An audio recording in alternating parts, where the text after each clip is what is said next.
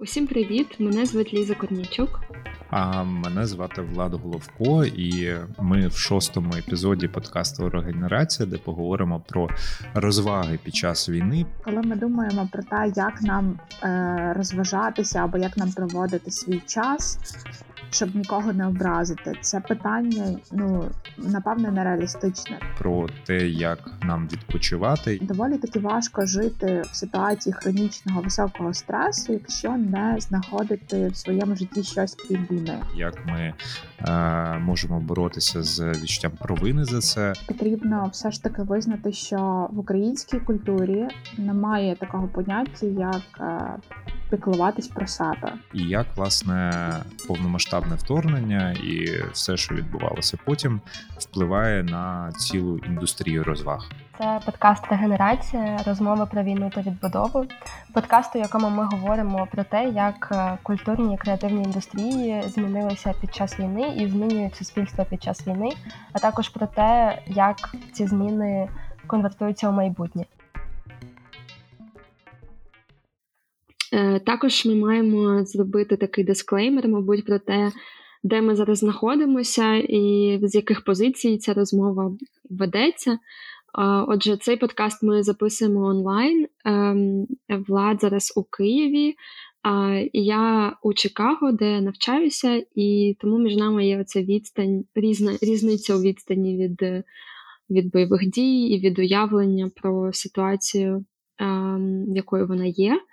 Тому я й хотіла б почати з питання до тебе, Влад, яке мене особисто дуже хвилює. І Я постійно про це думаю, як як живе Київ у стані Великої війни, який взагалі вайб, як він змінюється, змінювався від початку і до сьогодні. Ну, Власне, я постійно думаю про те, як живуть інші міста, а не Київ. Але очевидно, що за Києвом теж спостерігав, і е, загалом є відчуття того, що від 24 лютого е, Київ прожив декілька таких е, доволі тривалих фаз. Одна з них це фаза битви за Київ відразу після вторгнення і до деокупації міста, ну точніше не міста, а приміських районів області коли е, спершу люди масово виїздили, була велика невизначеність, е, ми призвичаювалися до комендантської години, до е, якихось перебоїв або зі світлом, або з продуктами, і все було ось прив'язано або до різких якихось дій, зокрема убезпечення себе, до просто стеження за новинами постійно, вирішенням, як допомогти, як е, е, якось е, по-новому навчитися жити, і про якісь ось такі розваги, власне, тема нашої сьогоднішньої розмови, особливо не йшлося. Максимум це там перегляд якихось мемів про знову ж таки війну. І рідкісні візити до близьких, які зазвичай були короткими, тому що треба було встигнути повернутися перед комендантською, яка на той час була не до 11, а іноді там до 4, 5, 7.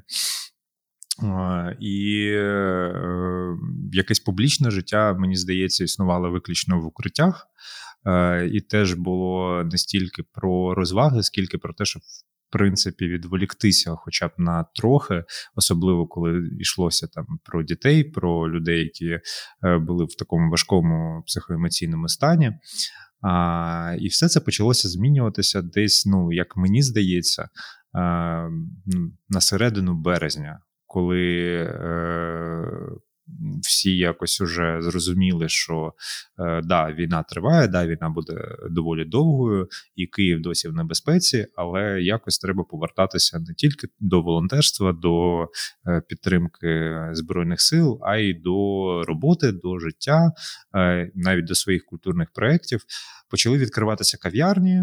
Е, переважно вони вже працювали в режимі якихось волонтерських кухонь чи забезпечуючи е, людей на блокпостах, але вони почали відкриватися, і мені попервах е, самому з одного боку було приємно, а з іншого боку, дивно. Я не міг навіть відвідати кав'ярню.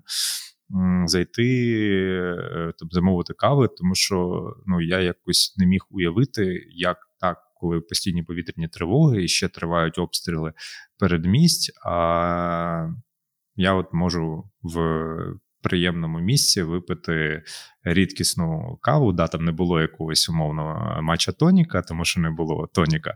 Але да, але все інше плюс-мінус було, і е, виглядало так, наче. Ну, наче зміщуються якісь дві реальності, які між собою не мають нічого спільного. А потім уже настав період, власне, після деокупації Київщини, коли е, нальоти ще якийсь час так відносно активно продовжувалися, але вже не було загрози артилерійського обстрілу, і е, почало відкриватися все. Е, почали проводитися спочатку такі напівпідпільні вечірки до комендантської години, але все одно ну, вони були не те, щоб неофіційними, але не масовими. Е, мені знову ж таки було важко призвичайтися вже до цього. На це на цьому етапі я вже там працював в кав'ярні, е, сидів за ноутбуком і якось цей етап прийняв. Але розваги для мене все одно були табойованими. Я не міг слухати. Е, музику я не, не міг е, там уявити собі, що я піду на кіносеанс, е, але і це минуло якось ну, на своєму прикладі. Я відчув, що Ем, я спочатку раціоналізую, що це потрібно. Це просто ну, не можна жити постійно в цьому стресі. Е, І знову ж таки, сама індустрія має розвиватися і якось виживати. Е, І те, що культурне життя має тривати. І особливо приємно було, що власне це все відбувалося доволі свідомо, і не було відчуття втечі, повні, повної втечі від реальності. Це допомагало розслабитися і якось трошечки абстрагуватися. Але все одно будь-яка культурна подія, принаймні з тих, які були в моєму полі зору, вони завжди там починалися з е, якихось важливих слів про збори, чи були чомусь присвячені. І, власне, ось ця фраза, з якою ми там боремося, над якою сміємося, коли або росіяни, або е, деякі там європейці, американці можуть говорити про культуру поза політику чи там розвагу поза політикою. що там е, Давайте, от ми не будемо про щось там говорити. От в Києві було відчуття того, що це вже просто неможливо, що всі все розуміють. Е, е, Відкриття кінотеатрів в травні, напевно, було для мене якоюсь такою знаковою подією, тому що все ж таки цей простір е, кінозалу е, закритий е, і темний, він не викликав відчуття прям от якоїсь такої соціальної події з великою кількістю звичних там смолтоків, курилок і просто ну, такого праздного життя міського. Е, але при цьому він був е, відчуттям того, що от я виходжу з якоїсь своєї своєї шкарлупки домашньої з коридору. І е, при цьому я розумів, що якісь вечірки і музичні події, там танцювальні, які вже от більше асоціюються прямо з таким з вітальним досвідом розваги, для мене закриті. Вони відбувалися, і вони теж власне були зазвичай присвячені якомусь там важливому приводу, зборам на якусь бригаду чи е, там допомозі там переселенцям. Е, чи збором на е, друзів. Організаторів, які або десь волонтерять, або воюють. Але сам саме цей досвід прийти, послухати музику і потанцювати, мені здавався дивним. А, Допоки я заради цього подкасту не сходив на фестиваль на часі, до якого в мене була ось ця симпатія на якомусь рівні розуміння, що це потрібно людям, але мені особисто здавалося, що це не потрібно. І так сталося, що е, не, не потрібно мені особисто, да, тому що я більше думав про свій дискомфорт від можливого досвіду відвідування, аніж про те, що це може виявитися якимось цікавим досвідом і допомогти мені, власне, а не навпаки, цей дискомфорт спровокувати. І так сталося, що це якраз наклалося на перехід між ще одним періодом.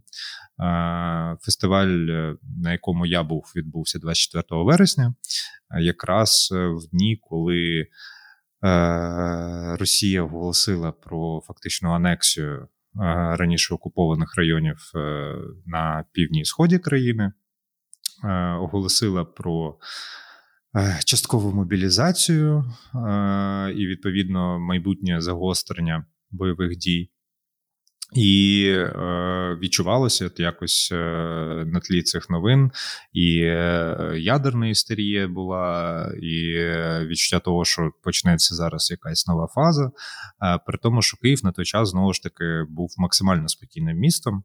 Е, як для умов війни, звісно. Тобто, не сказати, що нічого нічого не відбувалося. Я не думаю, що це можна порівняти навіть з Києвом е, там 14-го року чи 15-го року, але е, все одно на тлі там прифронтових районів того самого Харкова.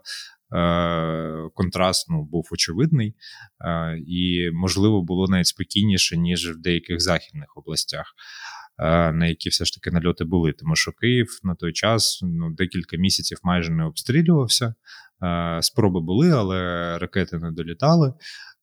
І було це відчуття, що можливо хтось уже і трошечки підзабуває про те, що взагалі-то ми в столиці країни, у якій йде війна.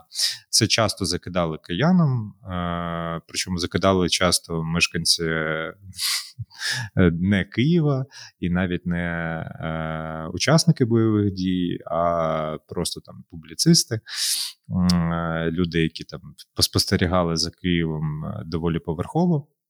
Але частково вони, напевно, були мали рацію. Е,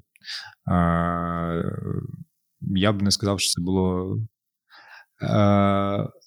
Я не вважаю, що це справедливо загалом, але, е, чесно кажучи, для якоїсь категорії людей ну не категорії для ну, для якоїсь кількості. Це напевно справедливо, тому що я це спостерігав не лише в Києві.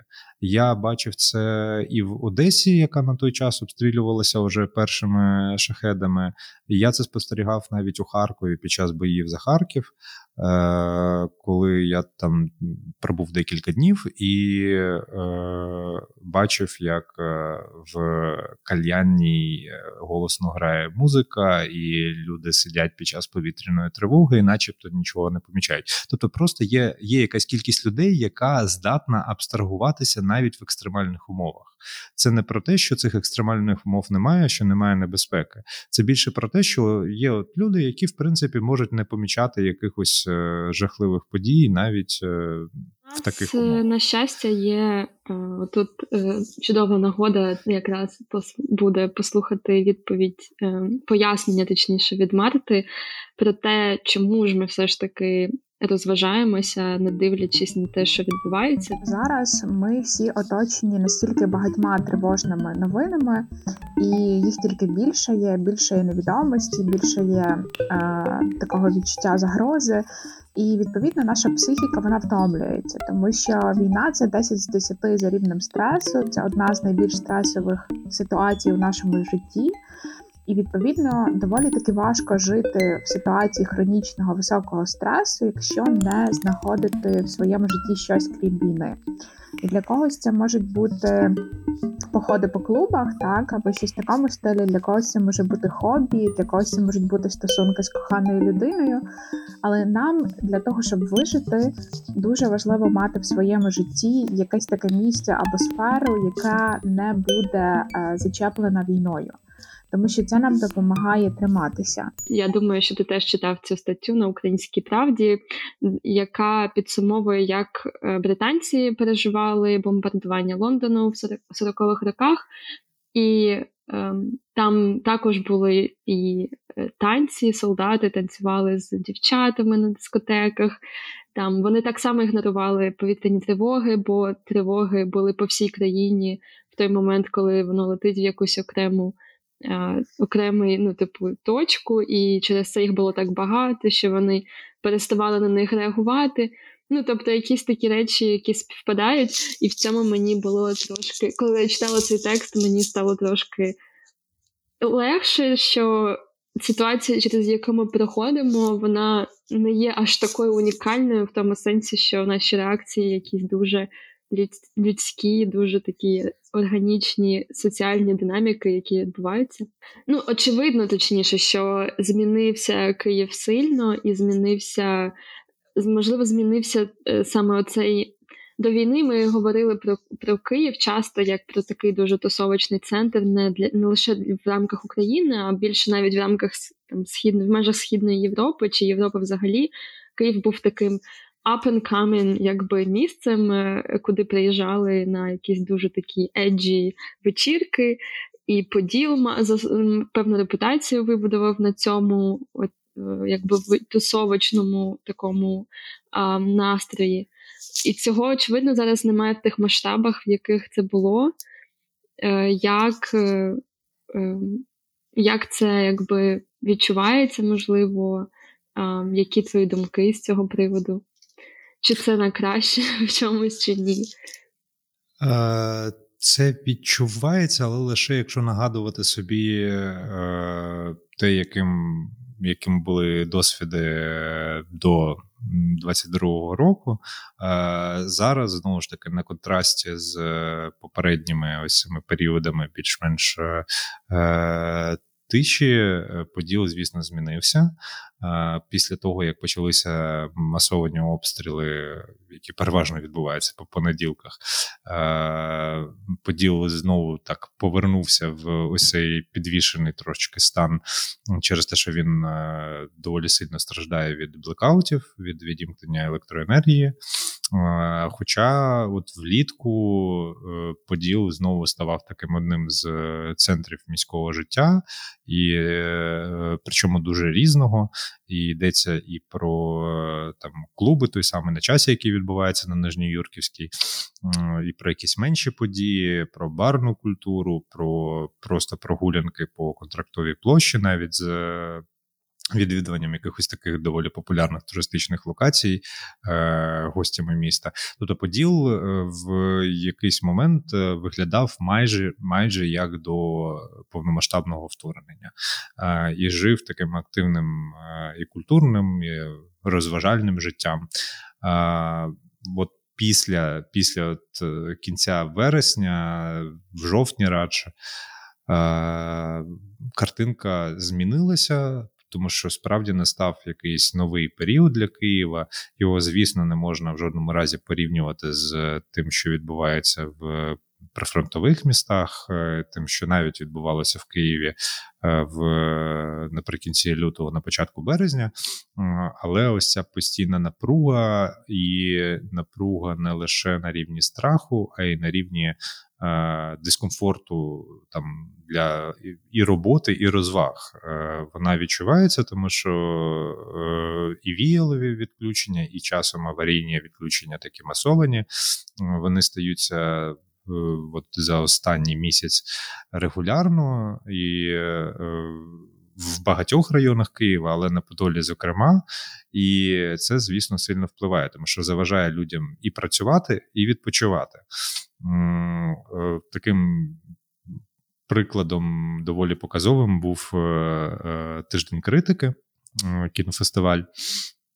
Коли в він почався власне в тиждень, коли були теж е, масовані удари по Києву, ракетні і е, дронові, і е, на Подолі не було світла взагалі. Не було можливості там ні випити каву, ні поїсти, ні попрацювати. Але тиждень критики впорався. Вони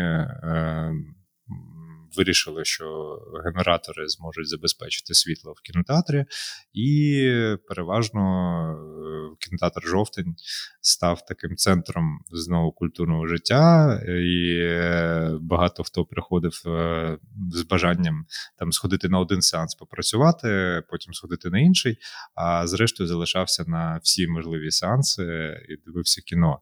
А, Тому там фестиваль, можливо, від цього навіть частково виграв. І е, зараз от. Е, Поділ, можливо, завдяки генераторам може е, знову повернеться до свого статусу, тому що, як ми бачимо по всім цих періодам, принаймні в Києві, люди призвичаються. Люди призвичаються до всього, знаходять рішення. Іноді, звісно, це не комфортно, але вони працюють і під генераторами, звісно, іноді буває трошки дивно е, там. Слухати музику чи дивитися фільм, тому що цей шум тепер е, як новий символ е, Одіальний такий символ е, цього часу. Якщо там раніше в айдентиці ми помічали, що там часто використовують е, якісь е, там стрічки скотчу чи якісь ось такі от побутові символи, то зараз я думаю, що буде ще один аудіальний символ це от звук генератора, який працює на фоні будь-чого, що от пов'язано з міським простором і з культурою. Ти почав розповідати про на часі і про те, як це була, по суті, твоя перша вечірка да, після Великої війни, ну, така публічна. Е, Розкажи трохи, що відбувалося там, як е, це все взагалі виглядало для тих, хто не був, яка була атмосфера, чи багато було людей, яка була музика, чи була вона весела, чи була вона більше зла. Бо мені інколи здається, що якби я пішла на український якийсь рейв чи вечірку, то я б очікувала, що там буде якась така ну, зла музика, що буде багато такої емоції, е, такої з настроєм їбашити, знаєш, а не просто, типу, е, там розважатись чи розслаблятись. Але також це і моя перспектива, тому цікаво, як це було. Ну Так, я відразу для наших слухачів, які, можливо, е, там не чули про на часі, е, зазначу, що це фестиваль, який е, проводиться на Нижньоюрківській 31, одному з таких центрів. Нічного життя, нічної культури Києва, де розташовано відразу декілька знакових клубів. І е, в цей фестиваль він, зокрема, покликаний на от розвиток української сцени і на підтримку е, ЗСУ, на підтримку е, благодійних ініціатив. Тобто він в своїй місії закладає цю політичну складову. І у мене направду, коли я от зайшов на сам фестиваль, поблукав відразу, вирішив познайомитися з усіма локаціями. Е, я пройшов повз основну сцену на вулиці і піднявся в клоузер. Е, напевно, найголовніший клуб е, в цьому в цьому, в цьому такому хабі. І на хвильку я подумав, що а в принципі, усі не те, що злости, а в принципі, якоїсь начасовості я особливо і не помічаю. Там все виглядає так, як виглядає зазвичай. Е, люди танцюють, музика не сильно відрізняється, бар, красивий одяг. Але потім я погуляв по решті локацій, їх там було аж 10, е, якщо нічого не плутаю. І зрозумів, що насправді е, це було дуже хибне враження. Тобто, ті, хто хотіли знайти можливість от повністю якось абстрагуватися і повернутися в щасливі часи Е, до вторгнення. Я впевнений, що комусь це потрібно, і це, в принципі, ну як на мене, це нормальне бажання. Вони могли це зробити. Але на інших сценах, е, особливо на експериментальних, е, ця злість і політичний посил, і якісь актуальні теми, причому дуже часто не про війну, але про Україну, скажімо так. Е, вони е, гостро відчувалися. І е, причому завдяки там роботі, очевидно, організаторів, кураторів фестивалю, музика була дуже різна. Я вперше так багато чув українського гіп-гопу, причому і, е, і абстрактного, і якогось доволі. Просто от е, на рівні фристайлу, е, панк, музика, різноманітний там гараж, е, рок, е, якісь балади під мало ну там можливо, навіть під укулеле було, але я не пам'ятаю точно і не хочу перебріхувати. А, І, звісно, багато. Жанрове різноманіття, да, джазові імпровізації, електронна музика від нойзу до е, знову ж таки якогось там постденсфлору і, власне, просто денсфлору. Жанри різні, виконавці дуже різні. Е, дуже приємно було чути е, такий бадьорий панк з жіночим вокалом, і е, там часто чув, що про ту музику, яка лунає радше не на таких подіях, а там не знаю, в магазинах, супермаркетах і таксі, е, там жартують, що важко написати трек, не використовуючи там слова Байрактар. Е, там Русня і ще декілька таких слів. Ну тут, е, чесно кажучи, Мені здається, що не було прям таких банальних рішень, але ось цей набір з там не знаю зі ста символів війни він справді використовувався. Іноді оригінальніше, іноді менш оригінально. А, Але на рівні текстів, там, де це була якась або вокальна музика, або там реп, загалом там, де текст щось щось важить, має значення, е, там все було на злобу дня і е, було доволі мало якихось е, там не знаю пісень про кохання чи е, чогось такого абстрактного. Інтимної лірики. Інтимної лірики було доволі доволі мало, і навіть коли вона була, вона все одно була ну там. Там була пісня, наприклад, така традиційна відсилка до е, там козаць, козаччини, коли е, там солдат мріє про зустріч з коханою на ротації, але ну, тобто все це реактуалізовано і відчуваєш, от прям що раніше це здавалося мовитоном, а зараз ну лихо. Це наша буденність. Очевидно, що вона має якось відбуватися в пісенній творчості. У нас, речі, мені здається, ну, принаймні в популярній е, музиці е, було був акцент до цього якраз на інтимній ліриці, а не на громадянській ліриці, якщо можна таке розділення робити. А зараз ну, воно якось очевидним способом компенсується, мабуть.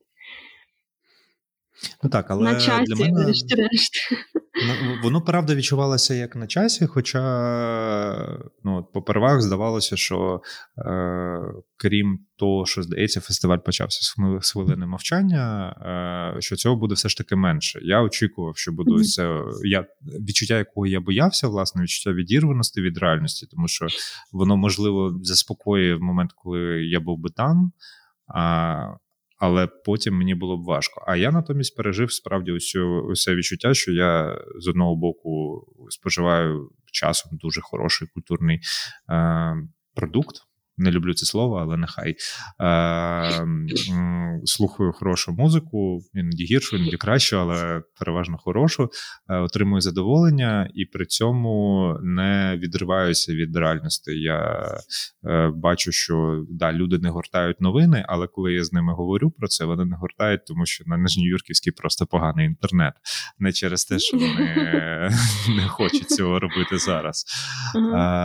І е, от в розмовах з, начебто, тими, у кого немає прямого зв'язку, там текстуального музикантами, електронними музикантами, все одно, коли питаю, а як вплинула війна на вашу творчість, вони розповідають про те, що е, да, ми там е, або семпли використовуємо, або на рівні теми. Е, просто якась з'явилася або агресія, або смуток, яких раніше не було в тих, в тих, можливо, якихось виявах не завжди очевидних. Е, Окремий вплив, який, начебто, не безпосередньо про війну, не безпосередньо про суспільство, але це зацікавленість е, дещо на глибшому, як мені здається, ніж раніше рівні в українській культурі, е, в і в і, і, в, які, і в якійсь народній. Е, це, звісно, типу, таке питання культурологійне, наскільки це можна вважати народною культурою, але в чомусь, що було описано свого часу етнографами, скажімо так, і зараз існує в під, під цією шапкою. Е, термінологійною, і в е, тому, що стосується там української культури ХХ століття, розстріляного відродження шестидесятників, восьмидесятників, 90-х, е, великий вплив. Це те, що раніше, можливо, наших там музиканток і музикантів не завжди так цікавило. І завдяки цьому десь внутрішньому, десь зовнішньому попиту на українську культуру вони теж почали для себе більше відкривати, більше бачити в цьому цінності. Десь це спрацювало теж як політична традиція, як е, ну. Така пошук е, пошук взаємозв'язків між поколіннями, і це теж на рівні е, іноді, от прямо очевидно було, іноді це ставало зрозуміло, коли з кимось можна було поговорити після лайву, і запитати, а що, як, звідки, вони казали, що ось да, там, типу, раніше не цікавилося, а тут якось заглибилися. Дуже багато е, впливу від е, резиденцій. Як виявилося, е, це теж більше не про розваги, напевно, а про практику митців, але вона впливає, що те, що в якийсь момент культурні інституції змогли забезпечити резиденціями наших наших мисткині митців і музичних, зокрема, і всередині країни, і для виїзду за кордон. У них з'явився цей необхідний простір для того, щоб е, в щось заглибитися і попрацювати. І вже на ось фестивалі на часі це також було видно. Це доволі приємно було спостерігати. Окремо було цікаво спостерігати за е, друзями, знайомими, які е, приїхали якраз в цей період більш-менш спокійний е, з за кордону. Повернулися дехто там постійно, дехто приїхали просто там закрити якісь справи чи побачитися з близькими. І як вони там переживали ось це залучення там до навіть домашніх вечірок, а тим паче якихось публічних подій. Що попервах за тими, хто приїздив от е, відразу після деокупації Київщини, було враження, що вони все ж таки зуміли якось акумулювати сили під час виїзду за кордон. Дехто, власне, був за кордоном ще на час повномасштабного вторгнення, дехто виїхав в перші дні, і е, було відчуття, що я особисто трошечки вигорів. А, Ну, чи вже не трошечки насправді, а вони, е, наче встигли відновити сили, трошки побути в безпеці, і для них ось це повернення Києва до життя це теж такий символ надії символ того, що тут є на що сподіватися, що все відновлюється, і ми от зараз візьмемо в цьому участь. А е, зараз, е, коли знову повернулася така небезпека, е, складається враження, що це на них доволі сильно впливає на тих, хто повернувся вже е, пізніше, вже от якраз цей період відносного затища наприкінці літа, початку вересня. Е, і що вони часто переживають вину е, за те, що у них, наче, бракувало якогось досвіду, і навіть подекуди я спостерігав, що коли вони ставали свідками там обстрілів по Києву, коли просто були змушені під час повітряних тривог е, теж там ховатися в коридорі. Вони ділилися, що вони, наче, набули цей досвід. Через який через брак якого вони цю вину переживали, зрозуміло, що вони все одно там порівнюють себе зазвичай з там з близькими чи просто знайомими, чи людьми, яких яких вони бачать в новинах, які в ще більш е, ще більш небезпечних умовах, але мені здається, це просто це така петля, яка зараз у всіх, і ми завжди порівнюємо себе з тими, кому гірше. Коли ми думаємо про те, як нам е, розважатися або як нам проводити свій час, щоб нікого не образити, це питання ну напевне нереалістичне. Завжди знайдуться люди, навіть в довоєнні часи, які не сприймуть нашу поведінку, так само як знайдуться ті, хто нас підтримує. Швидше я думаю, що дуже важливо для нам для того, щоб пережити цей величезний такий важкий досвід, яким є війна, нам важливо мати мати якісь такі сфери нашого життя вільні від війни, але в той самий час нам важливо пам'ятати, що війна відбувається, і що кожна і кожен з нас впливає на те, як вона проходить, як вона закінчиться. Тобто, ми маємо жити наше життя але при цьому ми маємо бути активними стосовно ситуації в Україні, стосовно того, як ми можемо бути корисними. Одне не заперечує інше. Що таке забути, що війна відбувається?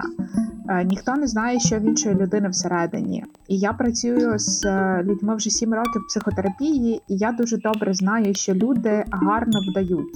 Люди вміють дуже гарно вдавати навіть перед самими собою. Тому, якщо ми бачимо красиві фотографії, я не знаю, лати на фоні Ейфелевої вежі якоїсь дівчини-біженки з України, або що хтось розважається в якомусь нічному клубі, або ще щось, це не означає, що ці люди забули про війну.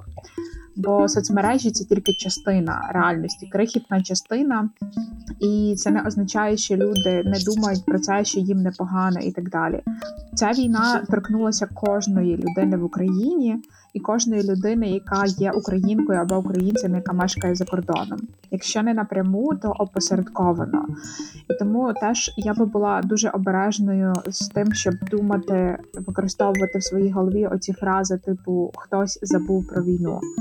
Бо реалістично для нашої психіки про це забути неможливо. Багато думав про те, наскільки психоемоційно е, досвід життя за кордоном, навіть іноді в комфортних умовах, без якогось цього радикального біженства. Наскільки він все одно може бути важким і впливати, зокрема, на можливість відпочити нам, на можливість там отримати задоволення, користатися Е, роботу індустрії розваг.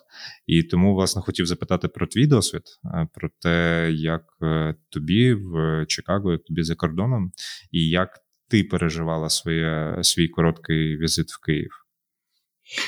Так, да. Це багато це багато деталей, які я хочу озвучити в цьому. Um, ну, Я скажу, що приїхала я сюди в серпні 21-го року, і десь uh, в десь на новий рік приблизно в мене був була така перша хвиля адаптації, коли я вже пройшла кілька стадій там заперечення і прийняття, і знову заперечення, і знову прийняття. Так, і ем, на новий рік десь у мене був такий breakdown від того, що е, я розумію, що щось насувається, що ескалюється ситуація, і стрес від того, що я не вдома, і що я е, якийсь оцей стрес від асиміляції, яка яка провалюється, він якось накопичився, тому до початку війни я вже була морально так виснажена досить сильно, просто фоном, який відбувається, і стресом від зміни місця проживання.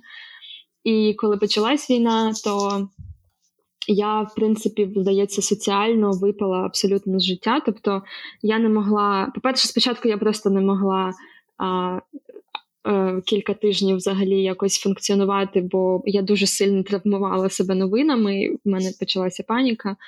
Але потім я, мабуть, перший місяць чи два взагалі не могла спілкуватися з іноземцями. Тобто я тільки з українцями могла спілкуватися, і в Чикаго, на щастя, мені пощастило, бо я тут, по-перше, зі своїм чоловіком, по-друге, тут є кілька українців, які теж приїхали вчитися і є українська спільнота, і через це в мене було відчуття, що тільки ходіння на мітинги, тільки спілкування з українцями це єдине, що я могла робити. Бо спілкування з усіма іншими було дуже ну, було дуже болісним і взагалі не мало ніякого і сенсу, в принципі. Потім поступово, звісно, коли ситуація стабілізувалася, мені дуже допомагало якраз те, що в Україні там зі сторіс моїх знайомих чи друзів батьків я бачила, що все ж таки є ще якась активність. І, ну, по-перше, дуже допомагали ці от е, самоорганізовані бачення того, що є якісь самоорганізовані, дуже активні а, е, якісь е, дії, там і протести, і волонтерство, і так далі. Але також і потім почало сильно допомагати усвідомлення того, що функціонують якісь кав'ярні, в які я ходила, що відбуваються якісь події, що люди пишуть Фейсбук, тобто навіть якісь будь-які свідчення а, життя, яке продовжується, так, воно повністю обтяжене, ну не обтяжене, але воно повністю присвячене усвідомленню війни, її поясненню, але воно відбувається. Бо все це є, ці люди, те, що хтось в Києві дуже сильно допомагало ну, мені якби теж е, тримати якийсь е, більш-менш стабільний стан. Е, І е, поступово, звісно, це все якби ця хвиля минула, і далі я почала спостерігати за тим, як я е, розважаюсь, чи як я чи можу я розважатись тут. У мене не було такого. Е, у мене було багато думок про те, що взагалі означають усі ці речі, там чому там, наприклад, про мистецтво в мене було багато думок, бо я його вивчаю, і було багато питань до того, що воно зараз означає, яка його роль. І на диво, якби з початком великої війни у мене з'явилося оце відчуття якогось такого просто чистого, чистої насолоди, наприклад, мистецтвом. Я навчилася якось, в мене якась відкрилася якась чакра задоволення від того, що я просто йду в музей і просто ходжу і і дивлюсь, і ні про що не думаю. У мене якось зникла потреба раціоналізувати усе побачене, і з'явилася така цікавість якраз от до якихось інтимних історій в мистецтві. Наприклад, я Ну, перед війною е, останній фільм, який я подивилася, був 23 лютого. Це мій улюблений фільм е, Happy Together, щасливі разом Вонга Карвая. І це якраз історія про кохання, токсичне досить, але тим не менш. І я можливо це також вплинуло, бо я почала ну найбільше я почала насолоджуватись якраз під час ну, вже великої війни, теж е, якимись творами, які стосуються приватних переживань, там якихось е, е, історій про кохання чи про якісь внутрішні рефлексії. Я, наприклад, пам'ятаю, що нещодавно ми передивлялися Медею Пазоліні, і я думала, Боже, це така, це такий геніальний фільм, який же він геніальний. І от якісь такі речі, ну я просто якось сфокусувалася, в мене можливо якесь сприйняття до е, якоїсь емоції щирої з'явилася, яка є в мистецтві, І вона почала резонувати. А, І я також помітила, що в мене є якби дві паралельні реальності, які я проживаю. Це реальність в Америці, яка ну, така дуже дуже дивна тепер для мене, бо я пам'ятаю, що в перші тижні там мене дуже бісило, що люди просто живуть, звісно, своїм нормальним життям, що вони там слухають музику на вулиці, чому вони це роблять, там, чому вони Чому вони не питають мене постійно, як я почуваюся, ті люди, які знають мене? Чому чому вони, типу, один чому запитати один раз цього достатньо? Я не могла зрозуміти, чому вони не перепитують кожен тиждень, як я почуваюся? Ну, якісь такі речі. А, І паралельно в мене була якби є друга реальність. Я постійно думками в Україні. Я думаю, я постійно слідкую за новинами, я постійно думаю про те, що відбувається, постійно перепитую в усіх близьких людей, що з ними відбувається. І ну, якби ментально це така дивна гімнастика, е, яка відчуджує мене від е, від е, того, що тут відбувається зі мною зараз.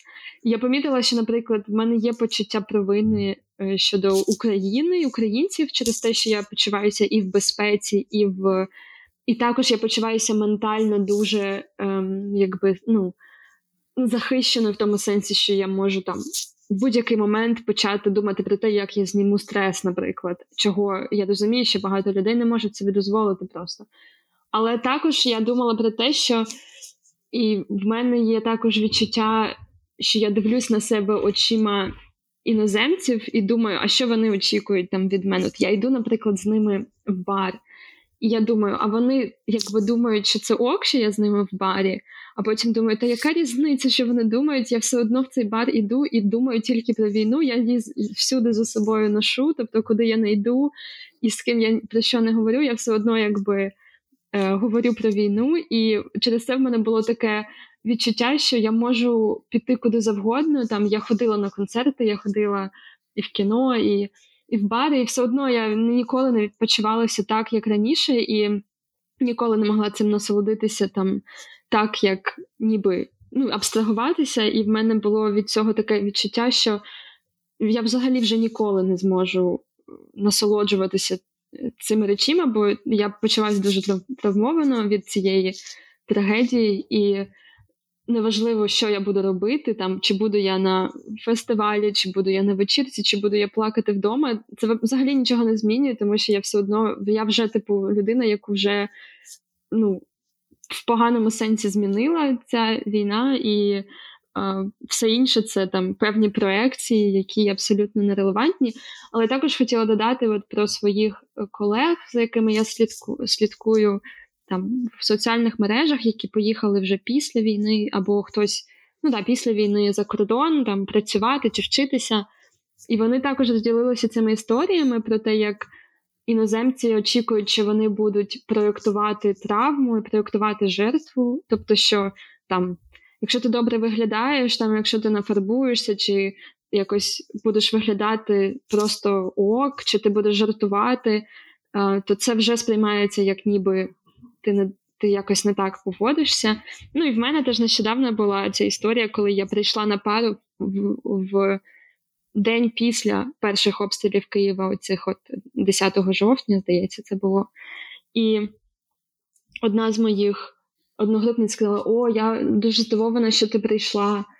А я подумала, що ну я в принципі це дійсно була дуже важка типу ніч. Я там не спала, і це, звісно, було не щось чергове, а щось ну таке нове в цій війні. Але також у мене було відчуття, та я кожен день так погано почуваюся. Тобто я кожен день маю ці приводи не приходити, тому що кожен день відбувається якась фігня, кожен день руйнується місто, в якому я була.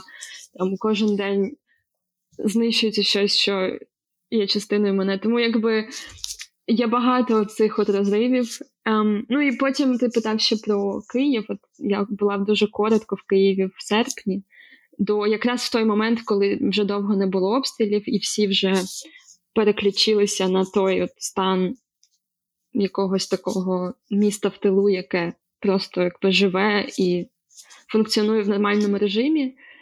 І можливо, це через те, що я, в принципі, дуже травмована новинами людина, але в мене враження склалося, що все ж таки, попри те, що я постійно ходила в кафе і на вечірки, і типу я намагалася взяти з Києва по максимуму від цього життя публічного, в мене було все одно відчуття, що всі люди дуже напружені, що в повітрі багато істерики такої, істерики в плані, що ми. Ми намагаємося робити вигляд, що все ок, але наші розмови тільки про війну, наші розмови тільки про стрес, тільки про а, цю якусь таку невизначеність. Е, дуже багато тривожності було в повітрі для мене. Ну, я розумію, що це частково те, що я переживала більше, ніж люди навколо, але я в усьому і в усіх бачила також оце відчуття е, такої якоїсь. Е, Ну, тривоги, тривоги досить таки сильної. Тому навіть попри те, що там люди розважаються, п'ють вже там еспресо тонік, бо повернувся і так далі, все одно було відчуття, що ми ми тут це все робимо, але ми абстрагуватися взагалі немає ніякої можливості. І е, мені через це досить таки складно морально, тому що коли я бачу там в інтернеті чи е, там в які в Твіттері якісь нові там думки іноземців про те, що от люди розважаються під час війни, та в них все добре. Мені так важко стає від того, що мені е, дуже важко артикулювати, що у нас є взагалі повне право робити все, що завгодно, тому що коли ти живеш в, такому стані, взагалі все, що ти робиш, це ну, це все одно досвід, який, який ти не можеш передати нікому. І ми маємо право на будь-яку реакцію взагалі. І вона все одно ніяк ну, якби не означає, що ми насолоджуємося чимось, чи що ми там е, зважаємо, що взагалі дуже важко розважатися в таких умовах, так, якби ти це робив в нормальному житті. От, І від цього мені так дуже дивно. Від того, як наш досвід, мені здається, важко артикулювати. Я пам'ятаю, що для мене це теж було таким дуже великим шоком. В якийсь певний момент усвідомити, що люди продовжують жити далі. Люди, які не з України, так які не пов'язані з Україною. Це дуже болісне відкриття, особливо коли ми відчуваємо його на емоційному рівні, а не просто якось когнітивно, інтелектуально і так далі. Але це реальність. Тому дуже важливо розуміти, що не всі люди можуть зрозуміти наш біль так глибоко, як би нам хотілося, і так повно, і зрозуміти, що ми зараз знаходимося в різних в різних реальностях та в різних світах. І це теж частина життя, і це теж е, ну на превеликий жаль або щастя, ми мусимо починати потрошки приймати. Це не означає, що інші люди байдужі але все ж таки вони можуть проявляти той рівень співучасті і співпереживання, який їм доступний. Ну тут ще справді ти зазначила про те, що на тебе переважно впливає там новини, і просто навіть просто знання того, що це відбувається, те, що ти не можеш абстрагуватися від цього і думаєш. І е, насправді це той випадок, коли, звісно, різниця там в часі, різниця в відстані, вона напевно впливає, але в Києві дуже часто переживає щось дуже подібне. А, Тому що навіть коли були ось плюс-мінус тихі е, місяці, коли, звісно, були і повітряні тривоги, і були спроби атакувати Київ, просто невдалі, тому що не такі масовані. На якийсь час. Е, Е, було це відчуття, що війна трошечки онлайн. Що е, да, ти можеш зідзвонитися з там з подругою в Одесі після того, як там туди прилетів шахет, чи е, там читаєш новини, е, дивишся відео, е, і що це дуже таке химерне відчуття, тому що переживаєш все одно, тому що розумієш, це дуже близько, і що це е, завтра може опинитися тут. Е, але що це такий якийсь е, постійний тиск, який відбувається через те, що вже немає такого розподілу між віртуальною і невіртуальною реальністю. Е, він є виключно на рівні того, що хтось може собі дозволити закритися від, від, від стрічки від, е, відмодерувати її чи просто не формувати її від самого початку. А тут уже цим займатися доволі важко.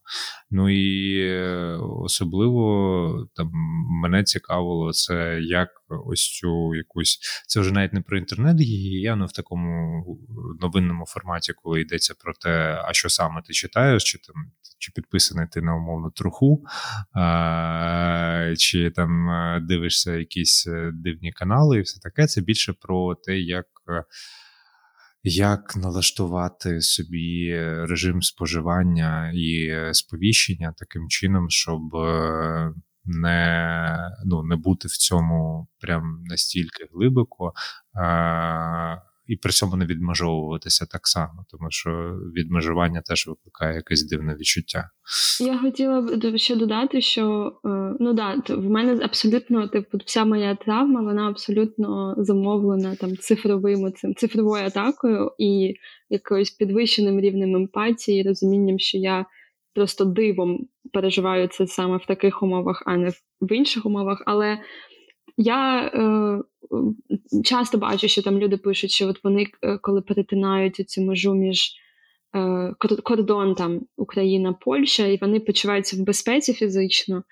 І я відчуваю, що це актуально для людей, в, е, які зустріли велику війну в Україні і потім виїжджають. Але для мене, наприклад, відчуття безпеки фізичної взагалі певний момент повністю, ну не повністю зникло, але дуже сильно впало, тому що я почала реагувати на будь-які звуки вибухів поруч. Е, у нас тут багато звуків вибухів насправді чомусь є. Там фейерверки, якісь петарди, просто постріли на вулицях, якісь бувають, чи літав винищувач над головою перед парадом.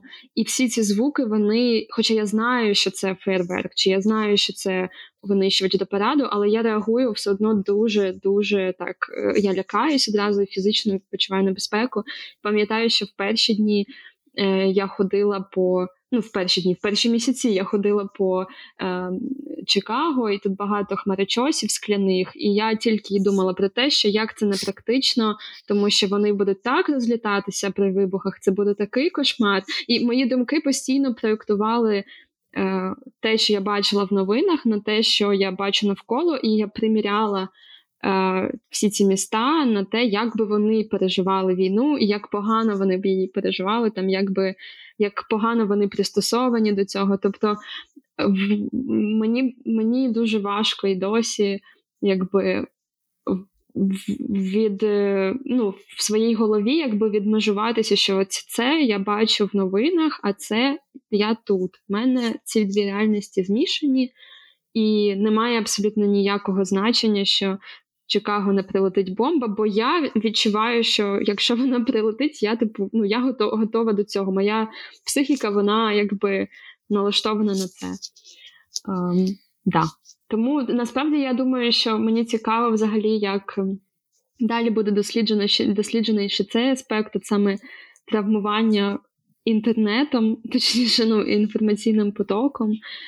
Ми з Мартою говорили трохи про те, як на нашу психіку впливає те, що ми бачимо в якомусь режимі там одночасного споживання, якісь рекламу там одягу чи їжі, якісь пости там з мирних міст, якісь красиві картинки, і поруч оці всі там. Документації масових поховань чи ем, полонених, чи якісь заклики до ем, там активізму як це впливає на нас у цей калейдоскоп з, з якихось контрастних емоцій, ці гойдалки емоційні, які з цим пов'язані. Um, я думаю, що це ще заслуговує окремого вивчення надалі і спостереження. І я не впевнена, що те, що ми зараз переживаємо, в якійсь мірі переживали і інші люди, які були в стані війни, тому що діджиталізація цієї війни вона безпрецедентна, і відповідно Ну, тобто, да, звісно, в новинах це було і раніше з іншими війнами, але от саме цей стан, коли людина одночасно фактично проживає цей досвід, і бачить його в інтернеті, і бачить свій же досвід в інтернеті, але пояснений там іншими людьми, не завжди е, з тих самих позицій, що що її. Ну, тобто, це такий дуже цікавий. Е, масштабний такий е, процес, який ще потребує, мабуть, дослідження подальшого. Щодо того, що якщо взагалі тригерить, от ти згадувала, зокрема, там і про якісь там аудіальні досвіди, е- і про відчуття постійної небезпеки, навіть попри те, що ти за там, тисячі кілометрів в е, країні, у якої найбільший військовий потенціал у світі. Да. Мені цікаво, як якраз розваги на рівні там, не знаю, розваги, контент, який ми споживаємо, як він ось це відчуття небезпеки може тригерити, і е, чи навпаки допомагати його уникати. Тому що е, часто це про якусь банальну тактовність е, тих, хто це робить, і відчуття того, що щось е, щось дозволено, щось занадто сміливо. І тут справді є для мене можливо така спроба відповіді, яку я часто не міг е, зробити собі на поставлене запитання: а яка різниця між е, там розвагами і е, якимись культурними подіями чи мистецтвом? Дуже часто це якісь такі дуже пов'язані між собою речі. І е, попервах мені хотілося от е, поставити зробити відповідь, що от розваги це те, що має приносити якесь задоволення, відповідно не має бути, е, не має провокувати це відчуття небезпеки. А мистецтво, наче може це зробити, тому що мистецтво може все. Але чим більше я про це думаю, тим більше я розумію, що насправді мистецтво теж не має цього робити, і відчуття небезпеки може бути дуже дуже контрольованим тому що я особисто до, до цього не готовий. Я розумію, що мистецтво може зачіпати якісь е, іноді. Більш не знаю, е, глибокі теми і робити десь е, різкіші е, і фігуративно, і на рівні сенсів речі, але все одно ось це відчуття небезпеки. Я особисто мистецтво не пробачу, якщо якщо я його десь побачу. Це дуже цікаво, бо. Ем... Е, я дуже багато думаю про те, як війна у нас забрала цей привілей дистанції від чогось. Наприклад, я про у мене є зараз курс про кіно а, в моїй школі, де я вчуся, і на цьому курсі в нас чомусь чотири лекції були якось так опосередковано присвячені розмовам про а, а, е, ядерний удар про ядерну загрозу, де викладач е, якось йому вдалося поєднати розмови про, про те, як реактуалізувалася ця загроза, з е, розмовами про те, як вона як вона вплинула на культурний та естетичний якийсь, е, ну, якісь концепти там в кіно. І він постійно давав нам якісь фільми про ядерні вибухи, якісь документальні або художні фільми, які або натякають на ядерний вибух, або прямо його знімають. І я зрозуміла, що, будучи всередині цієї дискусії, я дуже сильно до неї не належу, тому що в мене, на відміну від моїх одногрупників, немає можливості дистанціюватися достатньо, аби зайняти в цій дискусії якусь роз, ну, місце, в якому я можу говорити. Тобто я не можу говорити про ядерний вибух і його естетичний якби, вплив, тому що мені просто абсолютно байдуже на естетичні наслідки, до яких привів і привів там перший ядерний вибух, наприклад. Мені взагалі все одно на це я не хочу говорити про нього в контексті мистецтва. Я хочу, аби ми почали говорити про нього тому контексті, в якому він реально зараз є, ну в, в тих реальних небезпеках, які він становить, і в тому, як ми можемо їх підсилювати самими цими розмовами. Тобто, в той момент я відчула, що в цій темі, як і в багатьох інших, я не не ну, якби я не можу. Я я позбавлена цієї можливості. Тобто, в мене є певний і bias, якби цей, і а, в мене закрита ця просто закрита ця можливість. Ем, І в і є багато таких тем, які тепер можливо для нас ну, в якомусь сенсі закриті. Навіть та сама розмова про російську культуру, яку ми зараз намагаємося вести з наших позицій. Але, мабуть, ми маємо реалістично розуміти, що люди й далі будуть обговорювати ці твори, слухати їх і так далі. І, мабуть, для багатьох українців вони це просто закрита територія, на яку до певного моменту ми вже не зможемо зайти ніколи, можливо. Ніколи там в, в нашому життєвому, в нашому житті, можливо, там наші наступні покоління, але ну от е, думати про це мені цікаво, тому що да, дійсно мистецтво, мабуть, не має а, провокувати відчуття небезпеки, але інколи воно якби свідомо саме цього і, і намагається зробити, і е, тільки людина, в якої все добре, може собі дозволити оце контрольоване відчуття небезпеки. Бо коли ти в мистецтві з тим стикаєшся, це означає, що ти контролюєш. Ну, типу, все все це е, закінчується на тобі і твоєму виборі. Ти або е, хочеш е, відчути це, або не хочеш, ти маєш можливість в будь-який момент зупинити це і так далі. Це якби те, що мистецтво е, передбачає е, оцей вибір. І в нас просто його якби зараз немає, мабуть.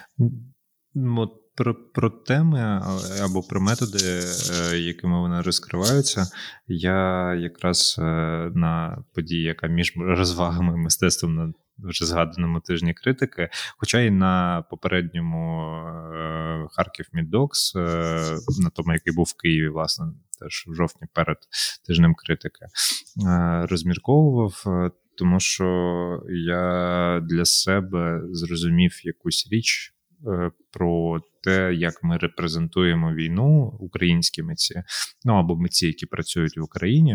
Е, для себе і назовні, і наскільки якісь речі можуть е, по-різному дуже працювати. Це якась така очевидна доволі штука, яка яку можна було там і до повномасштабного вторгнення, і навіть до війни зрозуміти. Але от всередині цієї ситуації якогось дуже гострого щоденного переживання війни, е, вона для мене якось сильно розкрилася, тому що і я, і декілька людей, з якими я обговорював е, фільми української програми, е, фільми там про війну, бачення метелика Максима Наконечного. Клондайк Ерегор Бачмарина і відблиск Васяновича. Але і інші фільми, які війну теж зачіпали. Е, причому знову ж таки художні е, ігрові, точніше, повнометражні, і зняті ще до повномасштабного вторгнення, е, що теж така прикметна штука, тому що вони, наче як передвіщали і зовсім по-іншому розкрилися. Mm-hmm. Хоча говорили теж про війну, яка 8 років тривала. Е, що доволі важко собі уявити з моєї перспективи, е, як їх взагалі дивитися за кордоном. Раніше у мене було відчуття, що я в цілому розумію кіно як де і в принципі мистецтво як якусь доволі універсальну річ, там де контекст важливий, і якісь речі можуть резонувати більше, якісь менше, в залежності від близькості, там сентиментальної іноді, іноді просто знання цього контексту. Але от саме наявність з цього дуже емоційного досвіду. Е, вшитого. Е, у мене справило враження, що я ну, от я можу критикувати ці фільми з якихось е, кінематографійних позицій, тобто, що щось там. На рівні uh-huh. сюжету зроблено не так, як мені б це хотілося, чи е, десь є якісь ще накладки. Тобто я можу критикувати, як там не знаю, е, колега з сфери кіно. Але як критик, я, чесно кажучи, за ці фільми не взявся б. Тому що мені дуже важко відділити себе від того, що вони от про все болісне актуальне. І в мене складається враження, що це той випадок, коли у е, західних глядачів і західних е, критиків може з'явитися якась суперпозиція для цього, mm коли е, вони, наче нарешті, мають можливість, тому що там критика України м, політична, вона виглядає дуже недолуго, а, навіть коли є якісь раціональні думки. Е, тому що, ну перепрошую, не вам це вирішувати, що нам тут робити. А от критика художня, вона, начебто, можливо, виключно за цієї е, зовнішньої угу. зовнішньої позиції. Ну я б не хотіла з цією думкою повністю погоджуватись. Тобто я розумію, про що ти говориш, і можливо в індивідуальному якомусь сенсі це справедливо щодо того, що. До певних речей там в нас ну просто немає, не може бути вже тієї дистанції, бо ми просто зовсім інакше їх прожили. Але я все ж таки не хотіла погоджуватися з тим, що ми, як там українці, можемо гірше не те, що гірше зрозуміти, але якби е, там гірше нам важче нам буде зайняти критичну позицію щодо цього, тому що все ж таки я бачу, що е, саме у цієї нашої, можливо, в чомусь більш такої радикальної чорно-білої позиції бракує в, е, в тих голосах, які звучать. І дійсно, можливо, є окремі там західні критики, які зможуть якось більш комплексно і більш так е, якось е, ем, не знаю, з дистанції оцінити ці твори, але.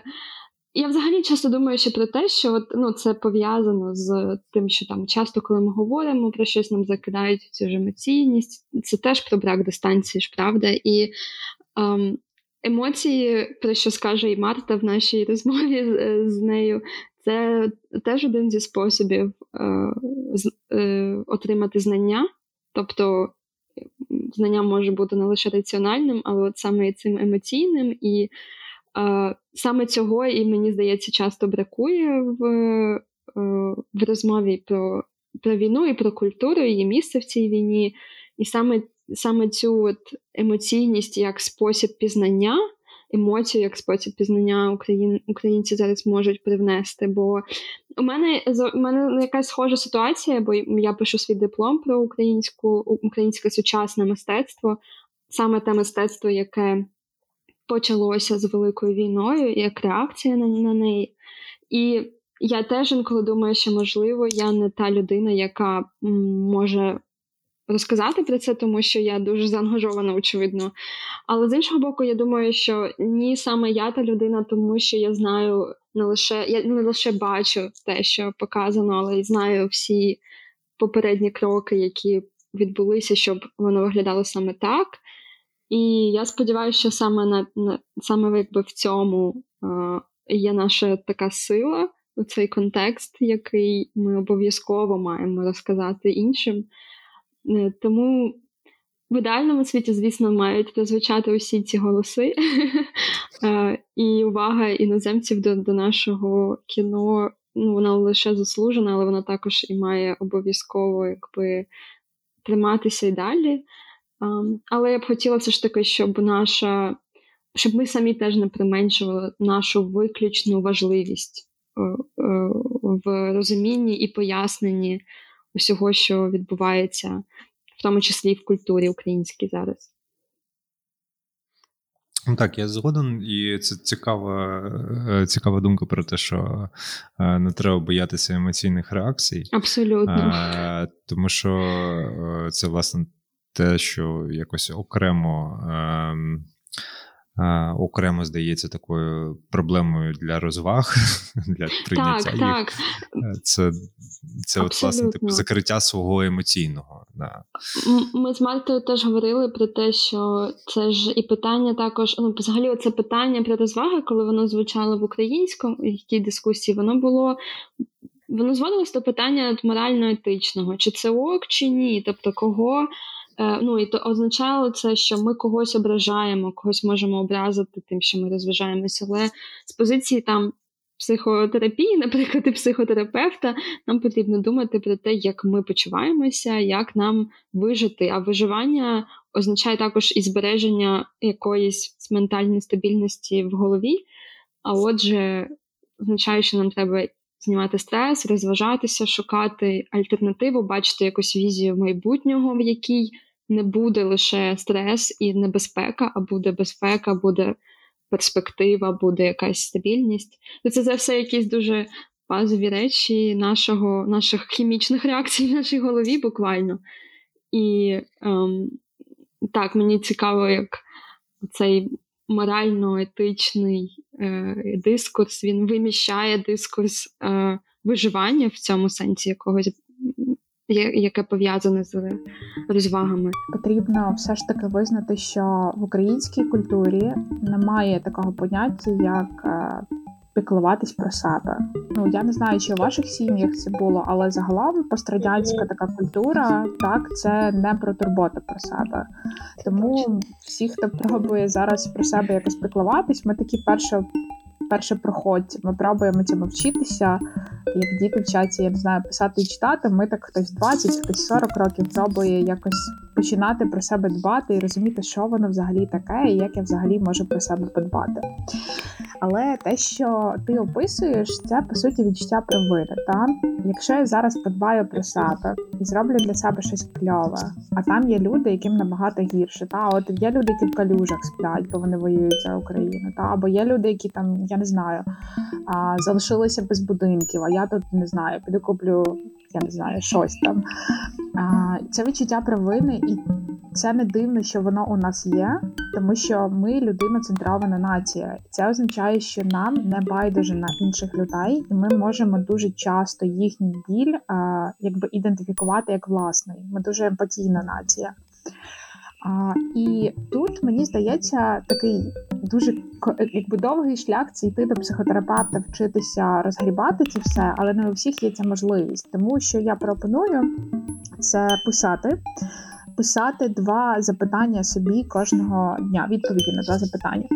А перше запитання, що я сьогодні зробив або зробила для своєї країни, в чому я сьогодні була корисною, і це не обов'язково має бути щось велике. Це для людей, в яких є провина. Я не я не пропоную це кожному писати. Але якщо у вас є провина, і ви думаєте, що ви нічого не робите або недостатньо робите, почніть просто перераховувати, що ви зробили. І рахуються не тільки донати. Донати це такий прямий спосіб якось бути корисними, але є ще непрямі. Наприклад, я зараз записую цей подкаст, і це мій спосіб якийсь певний такий спосіб бути корисною, так або можливо ви підтримуєте ваших друзів, і це теж нічого не коштує, але це теж ваш спосіб якось бути корисними цій країні. Або можливо ви пишете якісь статті, знімаєте ролики. Ну одним словом, рахується абсолютно все, що так чи інакше впливає на наближення нашої перемоги. Просто виписуйте це списком, тому що коли ви пишете, ви з одного боку емоційно стаєте менше залученими, ви починаєте більш реалістично дивитись на ситуацію. З іншого боку, ви бачите реально, скільки є всього, що ви робите, і як ви до цього ставитесь. Достатньо, недостатньо, і вже дивитесь. Але друге запитання, яке я пропоную, над яким я пропоную кожного дня розмірковувати, це що я сьогодні зробив або зробила для себе. І знову я ніколи не думаю про великі речі, особливо зараз, коли ми всі виснажені, втомлені, стривожені. Я думаю про щось маленьке і дуже точкове. Може, ви сьогодні випили каву, яку ви дуже любите, або ви нарешті зустрілися з людиною, яка вам подобається, або може ви сьогодні просто вранці сіли, і у вас було 15 хвилин, щоб послухати музику, або ще щось. Але у вас має бути перед очима це запитання. Тому що якщо а, воно у вас буде перед очима, є шанси, що ви будете щось робити. Вам буде е, може сумно, що там порожньо, так і ви таки треба щось піти і для себе зробити. І таким чином теж можна нарощувати оце піклування про себе. І просто ще раз тут нагадаю, що це окей, якщо ми не вміємо про себе дбати, бо нас цьому не вчили, і це теж окей не вміти і вчитися зараз, коли ми вже дорослі і ми за себе відповідаємо. Це дуже нормально починати з нуля, вчитися якимось певним навичкам. Ти важливу штуку сказала, це позаварівання, але там я по собі розумію, що він у мене справді якось а, посувається дуже сильно в бік, і мені доводиться, аби навіть я собі вже не можу про це нагадувати. Мені доводиться, щоб про це нагадували мої близькі друзі. Про те, що от взагалі-то це важливо і це потрібно, і дуже допомагає, коли це власне роблять Е, люди, які перебувають на передовій, е, коли вони нагадують, що ну ми тут, зокрема, для того, щоб вам було там трошечки легше, е, і для того, щоб ви там не страждали. Ви не маєте якось ось брати на себе зайву ношу і думати, що від цього ви морально чистіше і якось нам допомагаєте. Ні, так, так, так. Страждання не очищують самі по собі від Е, я ще хотіла додати, що е, в цій дискусії є оце чітке розділення на людей цивільних і військових, що мені здається.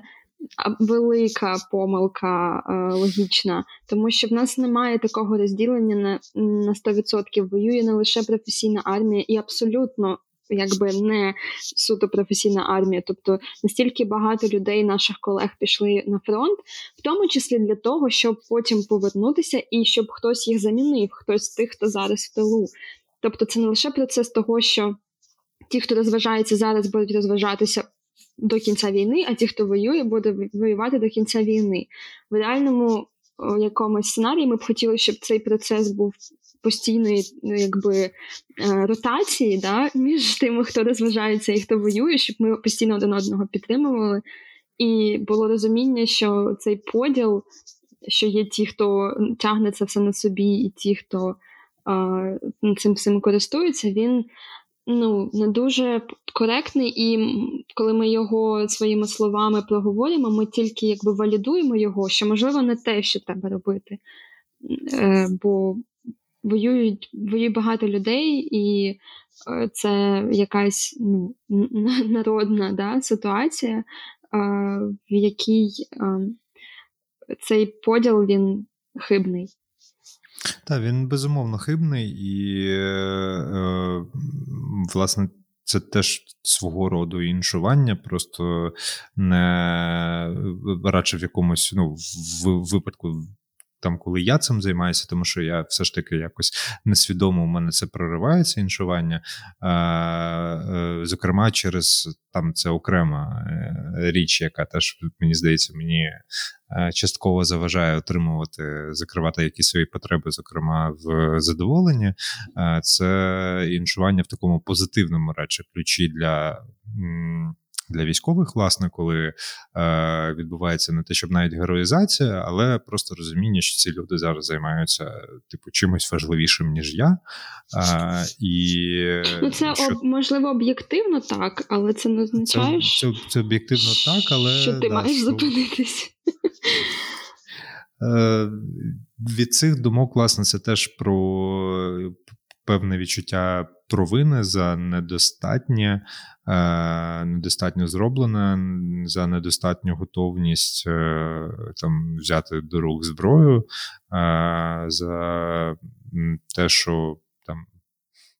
Іноді на рівні навіть я вижив, а хтось ні з тих, кого я знав. І це, звісно, з одного боку, це той випадок іншування, коли е, до ось цього умовного іншого військового чи військової е, ти ставишся з таким високим рівнем пієтету, поваги і вдячності, але з іншого боку, ну. Ці різниці між ані мною і ними, ані е, будь-ким іншим, хто зараз не перебуває в е, лавах ЗСУ чи там інших е, е військових і мілітарних структур які беруть участь у війні безпосередньо. Е, що так, це ті самі люди з тими самими потребами, е, іноді зі специфічними проблемами, іноді зі специфічними там якимись профдеформаціями вже, е, але вони будуть я думаю, через якийсь час і у мене, коли доведеться взяти до рук зброю, тому що війна надовго, і буде у багатьох людей, які е, підуть е, на ротацію. Е, і, власне, стануть навпаки цивільними. На на часі, до речі, були військові е, поранені, і було дуже приємно їх бачити, тому що теж було відчуття, що, що власне у них є ця можливість, нехай коли вони поранені, нехай коли вони на ротації, але е, якось е, розважитися і нагадати собі, що е, що тут не все так. Не все так погано, що життя може тривати, і це, зокрема, той простір, який прийме їх, коли вони повернуться. Що немає ось цього якогось жорсткого розподілу на а, простори, куди там хтось ходить, що, будь ласка, заходьте. Mm-hmm. А, да. Я хотіла додати, що, по-перше, Марта дає там пораду про те, як позбавитися відчуття провини, що робиш недостатньо, і можливо розібратися, навіть не, не тільки позбавитися відчуття провини, а навіть розібратися, чи дійсно ти робиш недостатньо, чи тобі здається, що ти робиш недостатньо. Тобто ем, може може так виявитися, що дійсно да, деякі з нас роблять недостатньо, але через тривожність і, ну, стрес ми не можемо робити більше, бо ми постійно думаємо про. Про цю ситуацію, про те, скільки ми робимо, і так далі. Але також я хотіла сказати, що пам'ятаю, що мене дуже сильно е, надихнула, якось підтримала новина, що влітку в Миколаєві, який перебуває під щоденними обстрілами від початку війни, мені здається, не було жодного тижня, коли це зупинилося. Тим не менш, вони проводили там е, в Миколаєві якийсь типу теж кінофестиваль в укриттях. Е, і я думала, що це якась це такий безпрецедентний приклад того, що ми ми будемо, типу, навіть просто існування нас тут і наша життєдіяльність, ця вона якби свідчення того, що ми протистоїмо цьому. Або, наприклад, Харківський прайд, який відбувся в метро, теж приклад того, що цінності, наші бачення себе і наші бажання, ну якби соціальні якісь наші потреби, вони важливі, і ми будемо за них, ми будемо докладати зусиль, аби їх практикувати е, навіть в таких умовах, що підтверджує нашу якби відданість нашим цінностям. Це якийсь ну, дуже важливий епізод, який. Дуже багато символічних сигналів дає нам ну, усім нам як суспільству.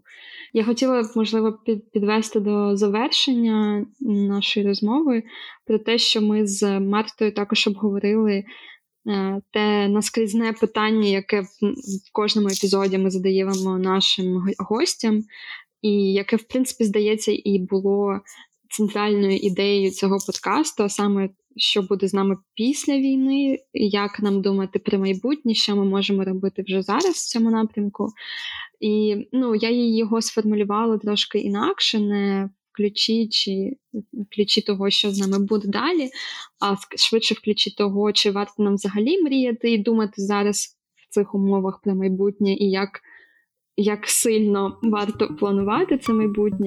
Думки про майбутнє допомагають нам триматися і допомагають нам відчувати надію. У Нас має бути щось, заради чого ми тримаємось. І ми знаємо зі спогадів, це дуже радикальний приклад, але інших поки немає. Ми знаємо зі спогадів ув'язнених концтаборах, що ще їм допомагало протриматися в найтемніші періоди. Це думки про майбутнє, це думки про зв'язок з іншими людьми, про якихось важливих людей, і це їхні мрії. У нас, е, слава Богу, не концтабір, але е, ми мусимо розуміти, що війна це теж дуже непросто. Тому нам важливо мати якусь таку добру візію майбутнього, як і нашого, так і українського. Але є ще один момент: взагалі, у мене дуже багато надії стосовно нашого суспільства, тому що, як показали ці місяці війни, наше суспільство українське дуже резилієнтне, ми дуже стресоопірні. І а, якщо б ми подивилися на світовий досвід, ми знаємо, що після війни орієнтовно 20% е, цивільних людей будуть мати посттравматичний стресовий розлад. І від 10 до 30% людей військових будуть мати посттравматичний стресовий розлад. Ці числа можуть здаватися великими, якщо ми не знаємо, яке є число за нормальних умов, коли немає війни. Так ось без війни у світі приблизно 7-10% людей переживає посттравматичний, так, цивільних людей. Тобто після війни зросте вдвічі. Стосовно військових, в мене даних немає, е, бо військових в принципі досліджують власне після воєнних дій. Але цей відсоток теж, е, як бачиш, не такий величезний, там не 70, не 80, це від 10 до 30. Угу. І це дає мені велику надію на те, що насправді і те, що ми знаємо про психіку, багато людей відновляться психологічно самі по собі. Та? Тобто без сторонньої допомоги наша психіка здатна відновлюватись. Бо в нас є така метафора, що психіка це такий пружний м'ячик. Коли він вдаряється об землю, він не розбивається, він не руйнується, він просто відскакує. На деякий час ми ніби так приймаємо м'ячик змінює форму, так а потім він відскакує і знову стає круглим. Тобто наша психіка теж деякий час нам може бути непросто, але багато людей вийдуть з кризових станів з допомогою самих себе, тобто без якоїсь сторонніх ліків або психологів, або психотерапевтів. Деякій частині людей знадобиться допомога, тому що в них може бути депресія клінічна, посттравматичний стресовий розлад, фобії, а, залежності і так далі. Але загалом, ми, як суспільство, ми вже показуємо дуже великий приклад стійкості і резилієнтності, і ми вже показуємо, що нам вдається триматися більшою мірою через стосунки з іншими людьми. Та Україна це колективістське суспільство. Ми дуже е, взаємодіємо з іншими людьми. У нас багато соціальних контактів, і зараз нам це грає на руку, тому що ми знаємо, що для того, щоб людина пережила важкі події, їй потрібні інші люди. Їй потрібно знати, що в неї хтось, кого вона любить, хтось хто любить її, і таким чином ця травма дуже часто не розвивається. Травма війни. Людина ніби проходить через цей досвід. Їй сумно, важко, вона може горювати, тривожитись, але вона не травмується. Те, що ми зараз спостерігаємо, частина людей справді потребує допомоги вже зараз, але велика частина людей завдяки тому, що має мережу соціальної підтримки, завдяки тому, що має е, такі спроби піклування про себе, і завдяки тому, що ми є корисними і плекаємо наші цінності на практиці, нам вдається якось давати собі раду. Тому майбутнє, звичайно, не буде знову там не буде рожевих поні, те, що я згадувала, але воно виглядає доволі таким оптимістичним і виглядає, що в нас є всі шанси впоратися і навіть а, дійти до такої цікавої штуки, як посттравматичний стресовий зріст. Це коли людина переживає важкі ситуації, і в ході цих ситуацій або після них вона переосмислює своє життя, свою роль в цьому житті. що вона хоче, що їй важливо, а що ні. І тоді, і тоді ніби відбувається така цікава штука, що неважливі речі вони відлущуються, вони відходять, і людина дуже чітко розуміє, заради чого вона живе які речі їй важливо плекати, над чим їй важливо працювати, і вона ніби зростає. Ця травма допомагає їй зростати над самою собою. Важливо теж пам'ятати, що будуть не тільки розлади, будуть не тільки депресії, будуть не тільки якісь інші речі. Багатьом з нас ця ситуація допоможе вирости над самими собою. Тримання в голові, що є альтернатива, є якась перспектива, є майбутнє, вона дуже важлива для тут і зараз, для того, як ми переживаємо це. Це був шостий епізод подкасту Регенерація про розваги, відпочинок е, під час війни і як нам все ж таки варто е, боротися за них і нагадувати собі, що це необхідна частина життя, і без цього ніякої перемоги е, не буде. Зі мною була моя співведуча Ліза Корнійчук. І мій співведучий Влад Головко. А також е, коментарі від психологіні е, Марти Приріс.